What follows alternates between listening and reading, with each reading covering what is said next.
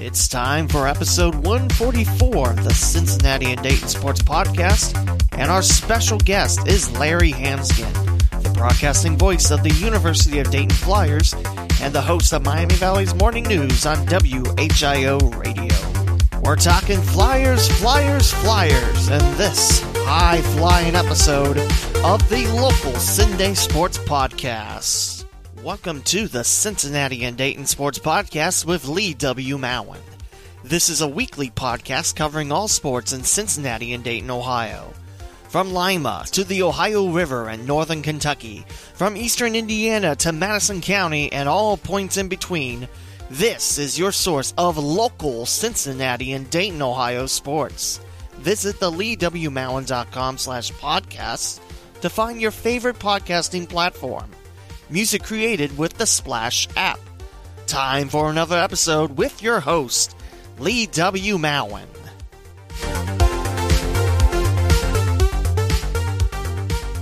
This is episode 144, and I'm very happy to have aboard Larry Hansgen. You might know Larry from the Dayton Flyers or WHIO Radio. Larry, good morning, and it's a pleasure to have you aboard.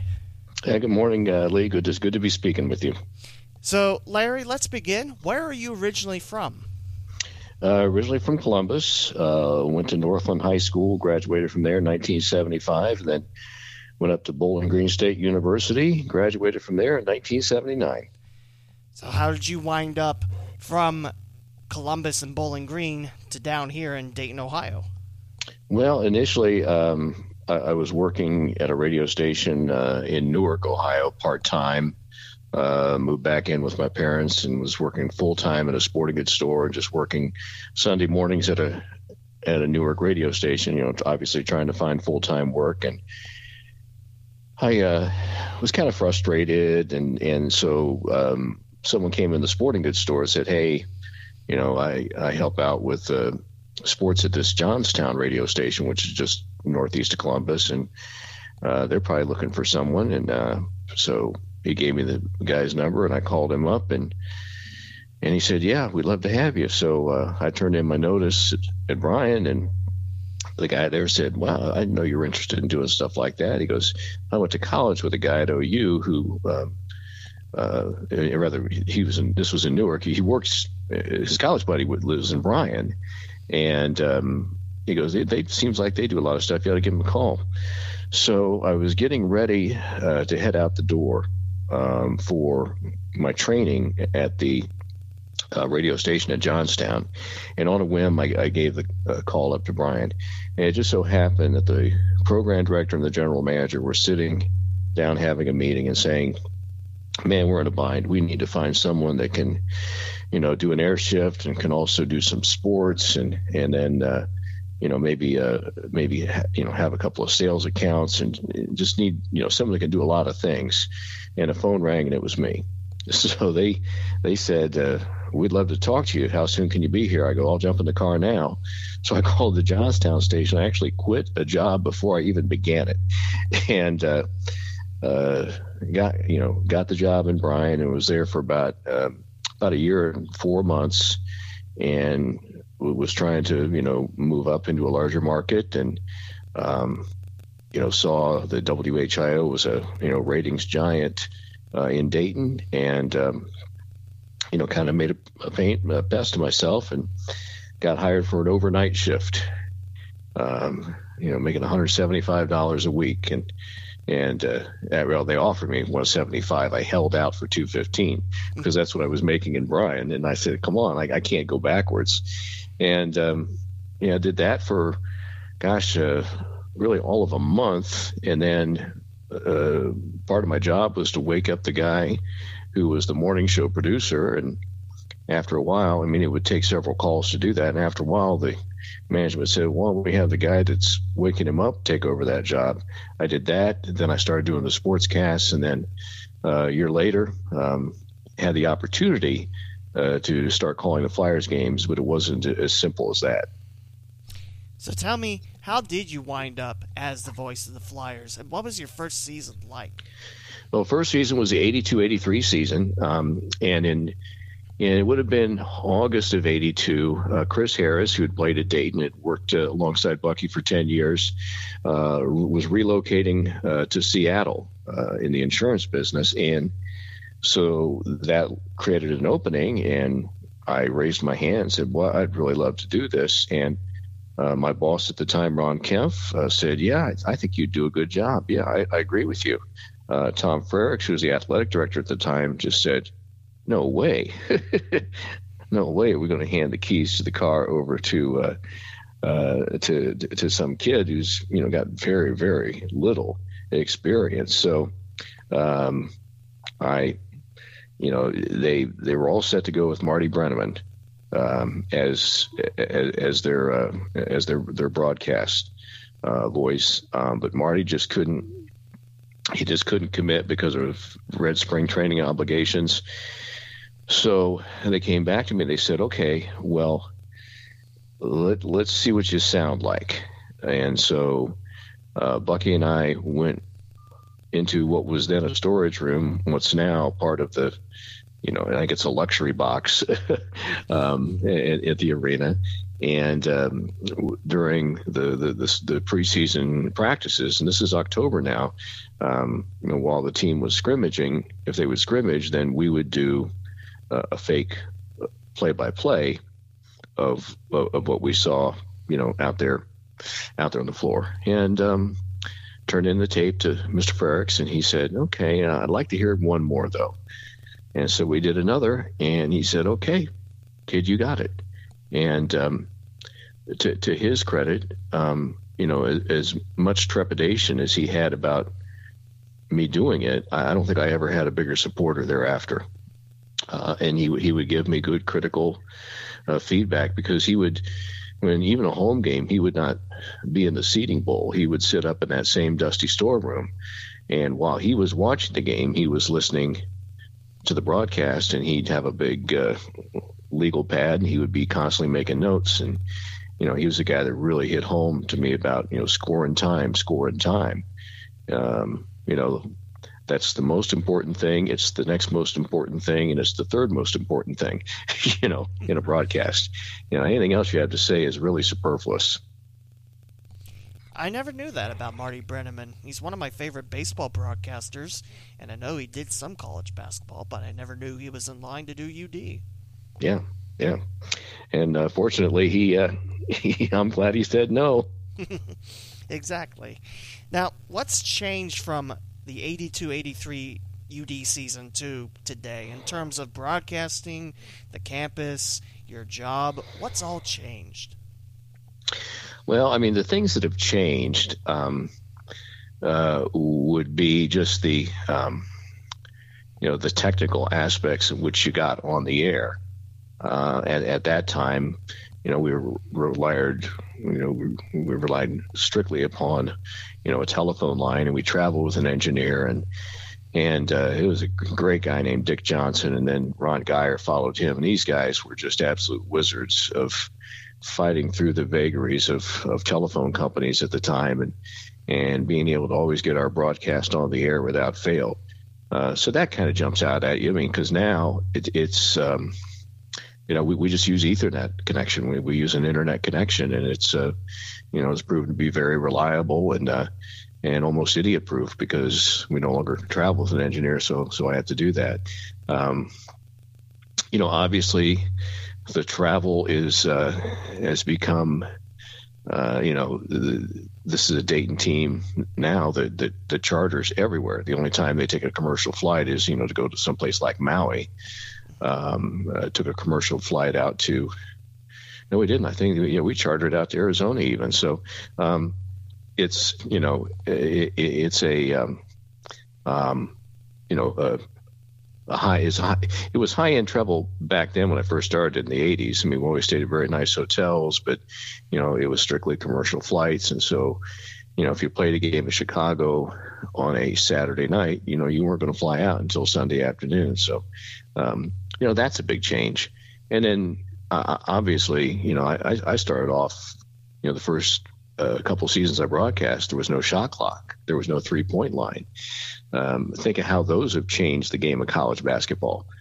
But um, I don't know, like me and you know, coaches, players, fans, everyone, we've all adapted to it. And I think sometimes you have to sit back and and really look back to think about how much change has actually actually happened.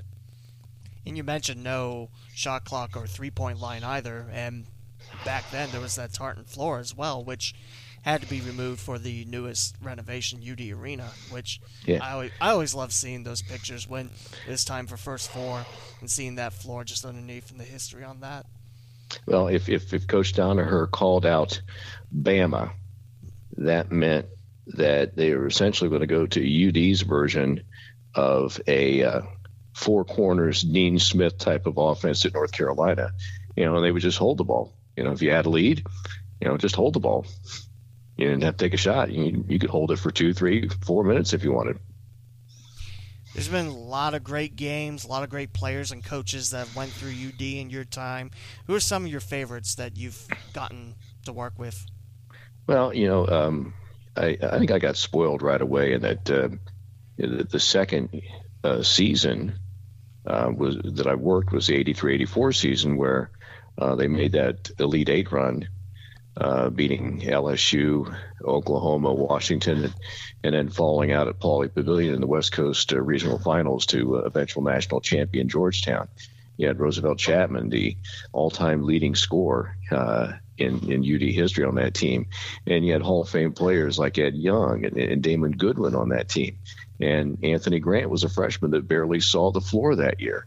So, you know that that that team um, you know, collectively, another Hall of Famer on that team was Sedric Toney. Um, Sedric was one of my all-time favorite competitors. Um, but then, you know, you, you, you know, you move forward, and you know, a guy like Negele Knight was so talented, and his senior year had as about as good a year as any individual has had for for for a season as a flyer.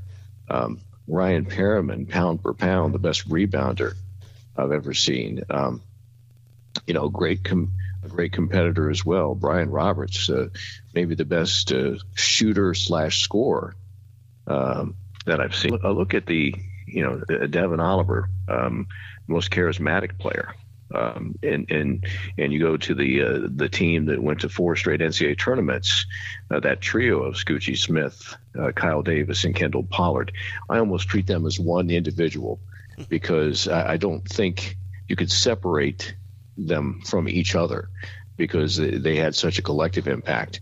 And then, oh my gosh, maybe they saved the best for last. And, you know, Obi Toppin, I, I, said, I said to Coach Grant, I said, I think Obi might be more popular than Roosevelt. And he wasn't ready to concede that. But, uh, I mean, consensus player of the year in the nation, just absolutely put on a show. And you got to, you know, you know, he's, he's jam, and then you got peanut butter uh, first team all conference guard and Jalen Crutcher. You know, I don't have to comb through my memory banks to find great players in Flyer history. All I got to do is think back about last season. And you mentioned Obi, and you mentioned Jalen Crutcher too, because the NBA draft is right around the corner, and it's looking like those Flyers might be drafted. And what's your thoughts? Well, I, I, I think um, I think it's pretty clear that uh, Jalen is doing what Obi did last year, that is test the waters um, to get feedback. And unfortunately, he's not going to have the opportunity to go work out in front of teams and get that hands-on type of thing that uh, that Obi was able to get, and then you know bring that back um, to you know have the incredible year he had this year. So um, I, I, fully uh, I, I, would be shocked if Jalen uh, kept his name in and that he did not come back for his senior year. Obi, it's not a question of if, it's just, you know, how high is he going to go? And, and I think he'll be a lottery pick. I think so too. I mean, how electric were those dunks and the play of Obi Toppin or this this squad? How special was this season to UD fans? Well, they they just they had such joy in in each other's success. And that is something that I will remember them for um, more than anything. It was was the joy uh, with which they played the game, and and the fact that they really, really, really um, just you know enjoyed the heck out of each other's success. It was, you know, they would share the ball so well, um, and it was not you know, it was genuine. It, it was not a uh, nothing contrived. It, it, was their DNA. Um, you know, I, I, think at times they they were surprised that people commented how unselfish they were because to them, that's just what they did. You know, they're like, well, how else would I play? And, and that was really cool. It's just great to see Dayton have that much success and just two overtime losses on the season to Colorado and Kansas on neutral courts and run rampant through the A10. I mean, that's that's a very special Flyer team, but we got to see. Yeah, and and you know the A10 um, had some pretty. I mean, there was some solid competition there. I think uh, that if all is said and done, come selection Sunday, had there been a selection Sunday, um, I, I, think we would have seen uh, at least three teams in. Uh, I, th- I, think St. Louis was a NCAA caliber tournament team. Uh, I think Richmond was. Obviously, the Dayton Flyers were, and uh, Rhode Island maybe could have uh, stolen the automatic, but even their at-large resume wasn't too bad. And you know what? I, I you know, you, you know, these teams all had quote uh, losses that hurt their NCAA stock, well, they were to the Dayton Flyers. You know, St. Louis loses twice to Dayton. What would their record look like? Same for Rhode Island. You know, Richmond had a phenomenal year. They get beat at home by Dayton. I don't think that would have been held against them. No, I mean that's what would that be now? The quad one loss. Yeah, yeah. Now let's talk about the heartbreak of the ending because the Flyers not only didn't get a taste of March Madness, but there was no A10 tournament. How much do you think that the coronavirus really hurt the fans around here? Well, I you know it, it's it's going to leave players, coaches, fans, everyone um, wondering what if. Um, you know, just because it, it you know there was a sense of uh, there was a lack of closure, if you will, after all was said and done. And um, you know, but but at the same time, I, I think it was good that um, the final regular season game, um, it, it, was such a it was such a a, a celebration. It was such a a, a celebration because um, you know they were able to cut down the nets and and and and all that you know all that. And you know the seniors spoke and coach grant uh, spoke. And after game day had been there uh, it, really had a um, I don't know it, it, it, was a championship celebration. So I'm very very very very glad that happened. You mentioned earlier that you got to see Anthony Grant play with the Flyers how special is it to you and Flyer fans that a former player is now leading the team as the head coach? Well, I think I think what what it, it what it means is that I think that obviously, uh, not that any other coach could not, um, you know, sell uh, the uh, attributes of the University of Dayton, uh, but obviously Anthony can speak with a, great deal of authority uh, on that subject. You know, having uh, you know having having played here, having having seen what it what you know what it what it did for his life. You know that uh, he was able to, you know, be who he is uh, thanks to the, you know, the lessons that he he learned at the University of Dayton. Now let's talk about someone that just got drafted from basketball to football. Adam Trautman got drafted by the New Orleans Saints in the third round this past weekend. What are your thoughts about this? Well, I you know I, I knew you know I knew his draft stock. I, I knew he was a, a, draftable player last year. Uh, he, he started to get some attention um, initially because some scouts were coming around to see punter, uh, punter Sean Smith, and obviously Adam had the size. Okay, and so you know th- there's been some great Dayton football players through the years, but oftentimes their size or the lack thereof, or their speed, the lack thereof, they just don't translate to the next level. Uh, but Adam didn't have that obstacle. He had the size.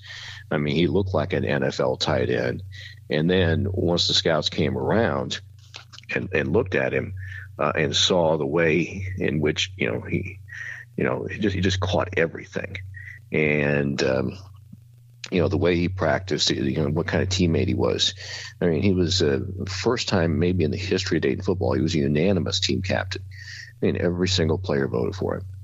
Um, and, and, I can remember when he was uh, a redshirt freshman and was scout team player of the year at the end of that year. Uh, Coach Chamberlin said to me, "Hey, you got to see this tight end we got. It was on scout team last year. I mean, he catches everything." So I, I really made it a point to watch him in, in practice in August. And what impressed me more was at the end of drills, they'd run sprints, and he won every sprint.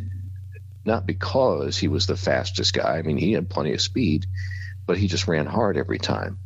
And it wasn't that phony hustle type stuff. It was just that's how that's the speed at which he operated. He had only one way to go. And I think that's what made him a great player because he made himself a great player.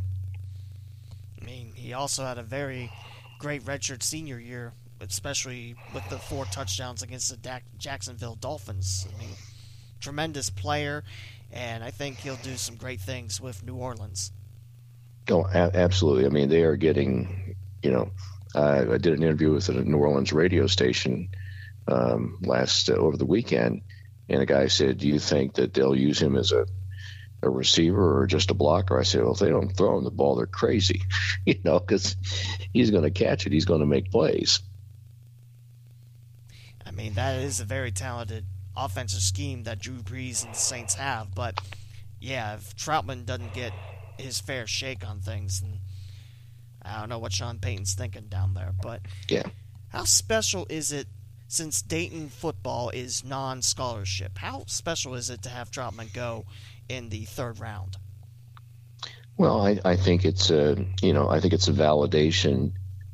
Um, what it is is it's it's a validation for the program, and and for the league, for the PFL. You know, it, it's it's a way of saying you know, hey, you you know you can, you know you can play at the next level here.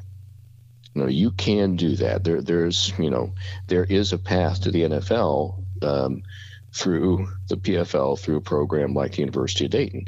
Now, granted, most most guys are not. Most guys are not.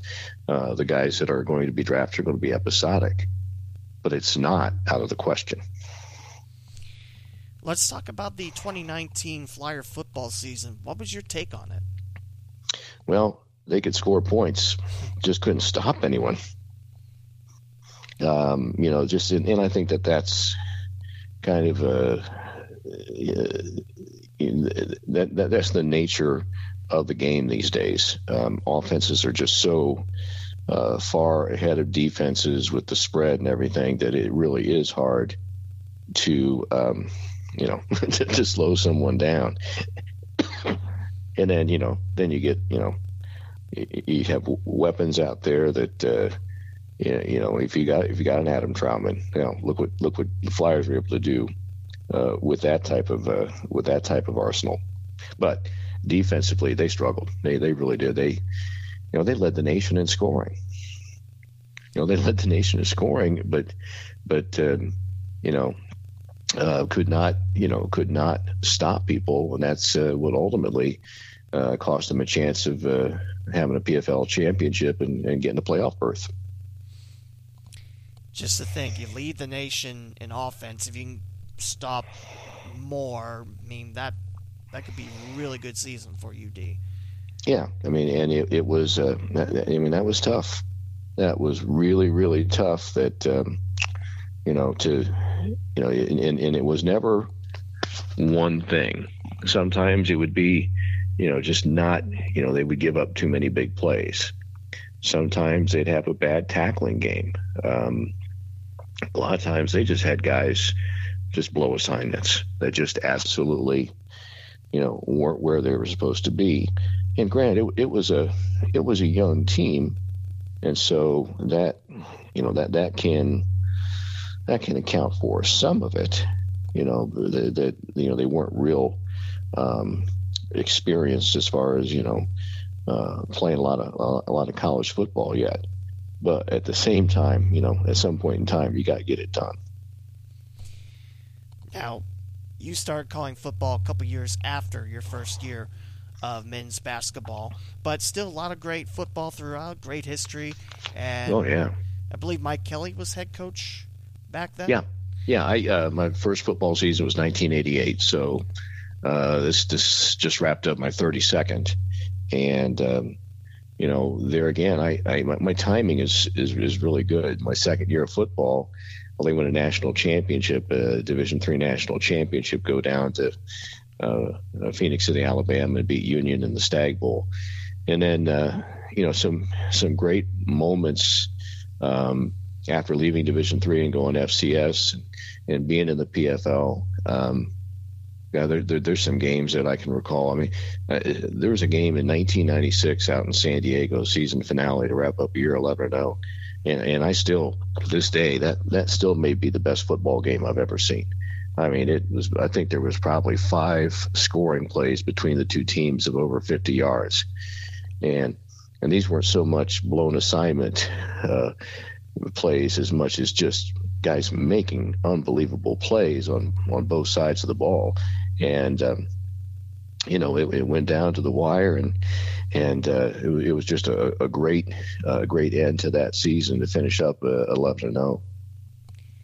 I mentioned uh, Mike Kelly. Now he's your color commentator. Since your time at UD, you've worked with some knowledgeable broadcasters. Uh, who's been some of your favorites and some of your favorite moments with them? Well, I mean, I think everyone brought something different to the table. You know, the different guys. Uh, um, you know, uh, Lieutenant Governor Jon Husted worked several years for me. In fact, I mentioned that San Diego game. You know, he was alongside for that one uh, in 1996, and uh, Jeff Miller, another uh, former uh, Flyer, um, was was alongside me for several years, and and uh, you know, everyone brings something different to the table. And uh, you know, the thing is with with Mike Kelly, I, I knew he was going to be extremely prepared, extremely prepared, and um, I, I just you know, but what I was not prepared for was, I mean, this this uh, animated, excited, hot diggity dog guy in, in the booth. I, I, just never saw that coming. Never saw that coming, and uh, it's it's been really enjoyable to see uh, that aspect of him come out. It's two different personalities because when he's uh, working other sports at UD, he's just calm, cool, collected. But when you hear him on radio, it's like you mentioned, just so animated, but very knowledgeable. yeah, yeah, oh yeah. I mean, you know, there's you know, um, you know, there's nothing lost in the translation, certainly.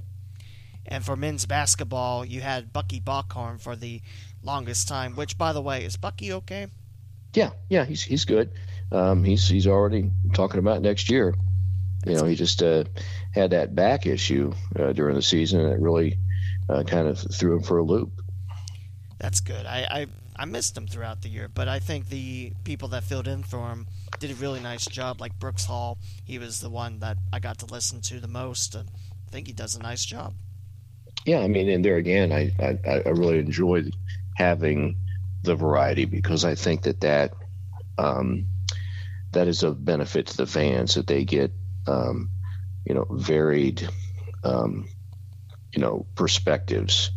You know, uh, Brooks has that player's perspective um, and is, is is really thinks like a player. Um, Keith has a player's perspective, but kind of more of an arm's distance you know, having spent a lot of time overseas playing and knowing what it takes to play at the next level, you know, he's he's able to not so much uh, identify directly with the players. I mean, he's been there, done that, but I think, you know, he's got a, a you know a different a different vantage point. And then uh, Josh Postorino not only played at Dayton, but then you know he also coached, and, and and he really brings that coach's perspective. So I think it's a I think it's a good thing for good thing for the listeners to, to have them all. There's a lot of coaches and former players on there giving their, you know, their view, and it really does add to it. It's something that you know you might not look at or hear, but it's it's fantastic. yeah, I, I, think we're I think we're blessed. I think we're we're blessed to have that, and um, really really glad that each each guy is able to uh, to to contribute. Now, for football, the Flyers are in the Pioneer Football League, and men's basketball and almost every other sport, the Atlantic 10. What's some of your favorite trips and least favorite trips you've gotten to have over your career? Well, you know, it, it's you know we always joke about going to St. Bonaventure, and, and the bad part about that is is getting there. Um, and, and, at one point in time, the, the facilities, you know, the accommodations, like we stayed at this old motel. I can remember one of the first trips ever there. And to wake up in the morning and, and to find uh, an inch of snow in your room um, was, was, you know, to have to walk barefoot through snow to get to your bathroom was a little, uh, um, uh, put you know, that put things off a little bit. But then once you get to the game itself, I mean, um, the O'Reilly Center, they St. Bonaventure is a great game venue. Well, that's that's super. Now you can go to Philadelphia and have a, you know amazing meals and all that kind of stuff, but then you go to the Tom Gola Arena uh, Tire uh, Center and Hair Care Salon, and and you know you're like, is this real? Is this really a college basketball venue? Um, you know, I, so I, I, I tend to lead towards, I guess, for everything involved, game day atmosphere, uh, easy place to work. I mean, you don't have any technical issues or or people that are, you know, being a pain. Um, I, I say the best is St. Louis because I mean it's a it's an easy trip to get there. There's a couple restaurants that uh, we've frequented through the years where they know us, and then um, you know they've they've got maybe the second best arena in the league and good people, and it's uh, you know it's a great atmosphere. I mean, you know they don't like Dayton, and but that's what you want. I mean, you want to go someplace where you know where you feel like you're playing, you're part of something that matters, and, and that's really what it all boils down to. Is you want to you know whether you're a player or a coach or, or a broadcaster, you want to feel like what you're doing actually matters. And for football, I, you got some pretty close opponents. Indianapolis, uh, Valparaiso, Indiana is not too far and then randomly San Diego, California. I mean, those got to be some big trips in the Pioneer. Yeah, I mean, and that's uh, you know obviously that's that's a great opportunity, and it's a, a recruiting tool um, that you know I think the coaches use well because you know it, it really is uh, a difference between you can be a preferred walk on in the MAC or you can come play uh, at Dayton. You can ride buses to Muncie, Indiana, and Ypsilanti, Michigan, and in Akron, Ohio, or you know you you can go to San Diego, um, Florida, uh, Charleston, uh, North Carolina, or Poughkeepsie, New York, and you know it's and and, and, and I talk to the guys, and it's it's something that yeah it, it matters to them. What's your thoughts about Jacksonville closing down their football program? um, I was shocked. Um, but then again, they've, you know, I, in some ways, they've not been a great league member from the word go. From an institutional standpoint, they're just not, you know, the snapshot of the institution doesn't look like a, a, a Pioneer Football League team. So maybe, maybe, you know, maybe it, it does make sense um, but you know, I, I, nevertheless, I still was surprised because it looked like they were trying to take things in a different direction and one that would have been a little bit more in line with uh, PFL standards, if you will. I listen to the games and I always hear that Jacksonville is well coached and well disciplined. And when I saw the news, it's like, wow, that's that's a little bit sad. Yeah, because like I say, they they they had been kind of a renegade program for a while, but they had, I thought, you know, moved it in the right direction. They were, you know, doing the right things. Now, outside UD and WHIO, what else have you done in your broadcasting career? Well, um, outside of WHIO, um, you know, which uh, which I host the morning show and have for since 2003 and had, had, done a lot of other things before that. Um, I, I, did some stuff for the Dayton Dragons early on, uh, on, their on their cable broadcasts on what is now Spectrum, but was I think Time Warner at the time. So yeah, I've I've, I've just done those types of things. Uh, um, yeah, just but primarily it's been uh, you know, and it is good because I you know I think it's fun to do baseball. To say yeah, I got a chance to do some baseball once. And, you know, never done hockey. I've never done hockey. I've done a lot of other sports through the years, including soccer and volleyball, but never done hockey. Hockey's a blast. It's one of my favorite sports to broadcast. And I remember a couple seasons ago you got to broadcast a UD baseball game. And that leads me to my next question. Have you broadcasted any other sports for UD outside men's basketball or football? Um, yeah, I did. I just did a few baseball games. Um, did a uh, did some men's women's soccer uh, again for the cable broadcast. Back in this would have been oh gosh, uh, ninety six. Yeah, it would have been um, leading into the ninety six. Yeah, it would have been in the fall of ninety six. Um, um, I did the A ten um, soccer um, tournament that was at Baujan Field. And I did that, and it was on the local cable here, but it was also on uh, Madison Square Garden Network, Yes New York, uh, New England Sports Network, Comcast Philadelphia. And so that was kind of cool. And, and, and I just I just rode Bill Glisson, who was a women's uh, coach at UD for many years. He was the color guy, and I I rode him. He, I mean, he carried me so much. I think he knew my weight down to the ounce by the end of that tournament. and for baseball, I mean, Jayson King in his third year at the helm. I mean, Flyer baseball is looking dangerous. Well, I mean, it's you know, and and there, that that that's a that's a tough battle. I don't think I don't think fans realize how how hard it is uh, in college baseball if you are not in a Sun Belt area or in the Southwest or or you know I mean just just because of the the nature of the season and not being able to get outdoors. And um, and then you know it, it that then in turn it uh, it affects your recruiting footprint where you know you're, you're not able to you know be able to go out and evaluate and look at talent that's being able to play almost all year round.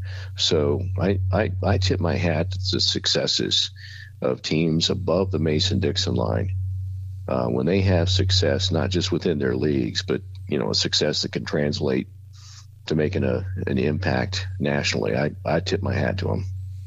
It's not easy, especially you know since winter likes to stay until about mid-April most seasons.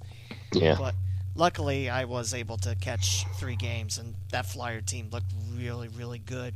It was just a shame that that was it. Bam.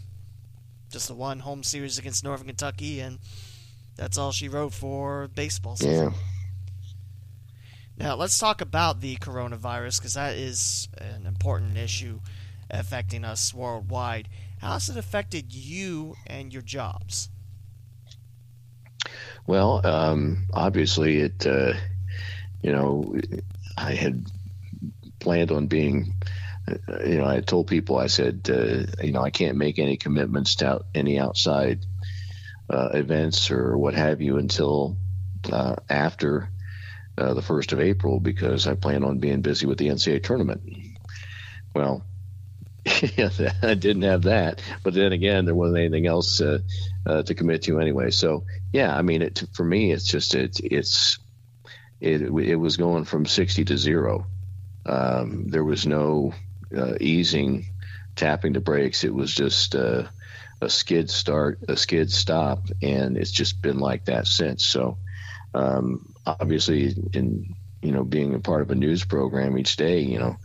Um, like everyone else, I want distractions from this because I, you know, I can't shut it off, folks. I can't just say, well, you know what, I'm just going to ignore the whole thing and not think about it, and and not uh, and not read about it and not study it. I, I can't do that. It's it's my job to to immerse myself in it. And um, to be honest with you, though, it gets to you sometimes. It really does. I mean, your job is to inform the people what's happening, and it's there's not been a lot or any good news to come with this. Yeah, yet. Yet. Yet. Yes. Yeah, there, there, there will be a, there will be an all clear someday. Here's hoping it's soon. But it wiped out the Atlantic 10 tournament completely. The women's tournament did get completed, which was nice, and it was nice to see the Flyers women's basketball team lift up the trophy on their home court. So that was really cool. Yeah, so I mean, it, and so that, and then like I mentioned, the fact that the celebration for the uh, men's home finale uh, did offer some sort of a, a closure and a celebration of a championship feel. Larry, what are some of your favorite things about the local sports scene here in Dayton? Well, I, I think what, what I what I like about it is that um, you know it, it, we really Dayton is autonomous. Uh, it is autonomous. Uh, now, are there are there Reds fans and Bengals fans in the Dayton area? Yes, uh, and then there are uh, to a large degree, large amount of Browns fans, and to a smaller degree, some Indians fans. But um, you know, we're not Cincinnati North.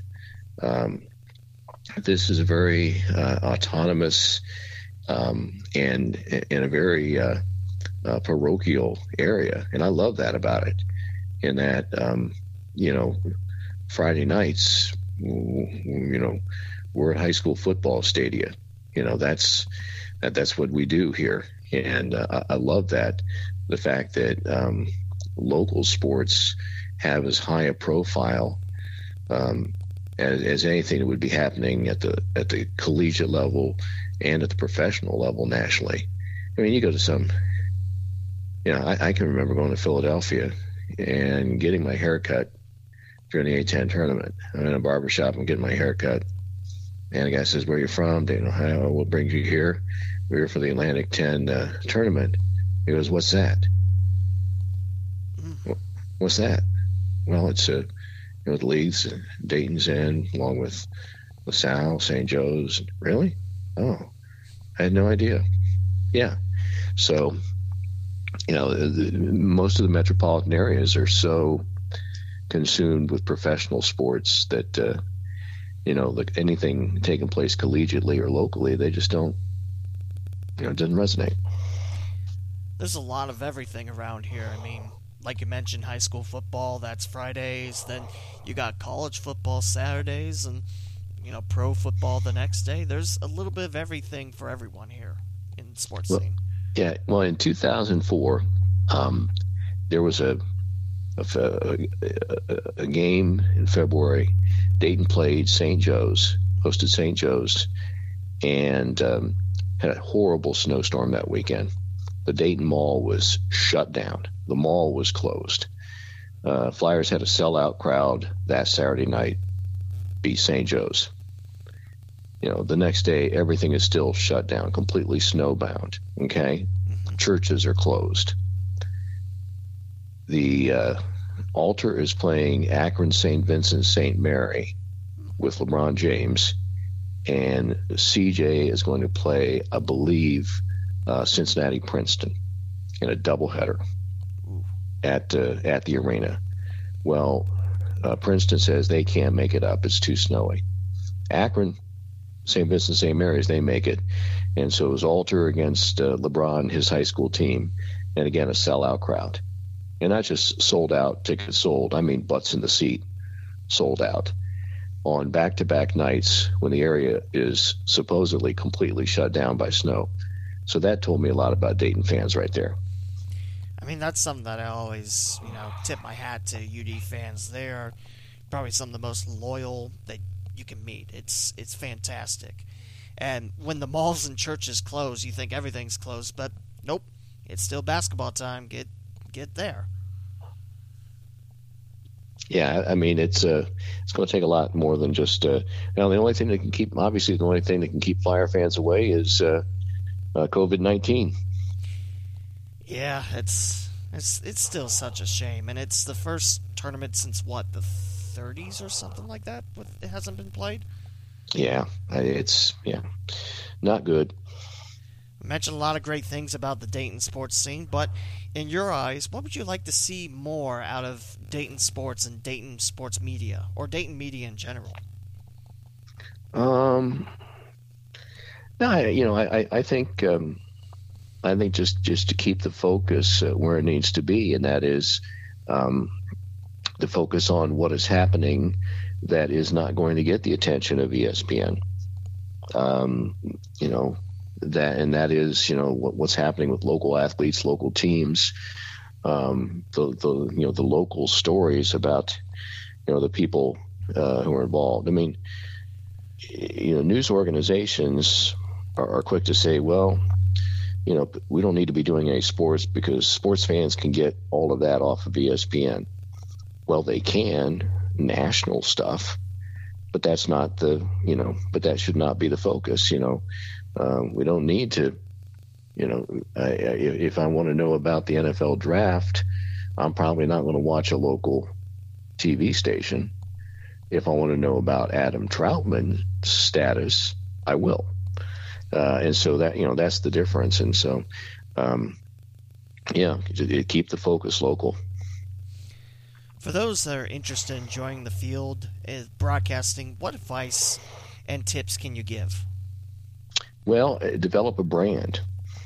Uh, develop a brand. No one is going to, um, you know, no one's going to give you job security. No one is going to give you anything. Um, your your value to an employer or as a self-employed uh, freelancer, if you will, is is that you've got to have a brand. You know, you so so focus on what is it you do that's unique? What is it that you do that makes you um, someone that people want to pay attention to, to give up something that's very valuable, and that is their time. And you know, focus on that. Really, kind of hone your brand. Okay, what is it that I do? It could be that you just do everything. You're a jack of all trades. There's something to be said for that. It could be that you know what I am the best uh, BMX bicycle broadcaster in the nation, you know, and, and focus on that, you know, and have your niche. But you, you got to have a brand. You have to have a brand uh, so that both an employer knows who you are and a listener, viewer, reader is going to know who you are. I like that advice about, you know, building the brand, being professional with it too. I like that piece of advice. Larry, how can people follow your work on social media?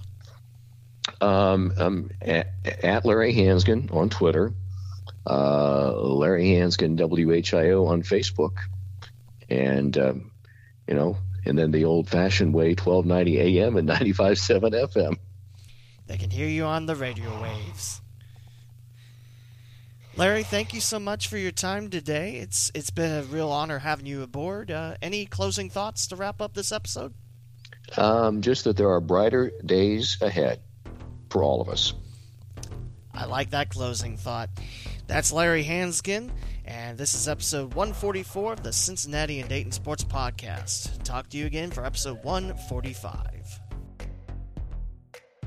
Thank you for listening to another episode of the Cincinnati and Dayton Sports Podcast with Lee W. Mowen. To subscribe to the podcast, please visit the leewmowen.com slash podcast. From there, you can choose your favorite platform, such as Apple Podcast, Google Podcast, TuneIn, Spotify, the iHeartRadio app, and many more. Interact with the podcast and hosts on Twitter at the Lee W. Mowen and at Sunday Pod. Like the Facebook page, the Cincinnati and Dayton Sports Podcast, and download the free Flick Chat app, then search for the local Sunday Sports group to submit your future Mowen's mailbag questions. The closing theme is Lights Go Down by Dan Henig, provided by the YouTube Music Library Collection. This is Lee W. Mowen, and I hope you enjoyed this week's podcast Please join me again next week on the Cincinnati and Dayton Sports Podcast.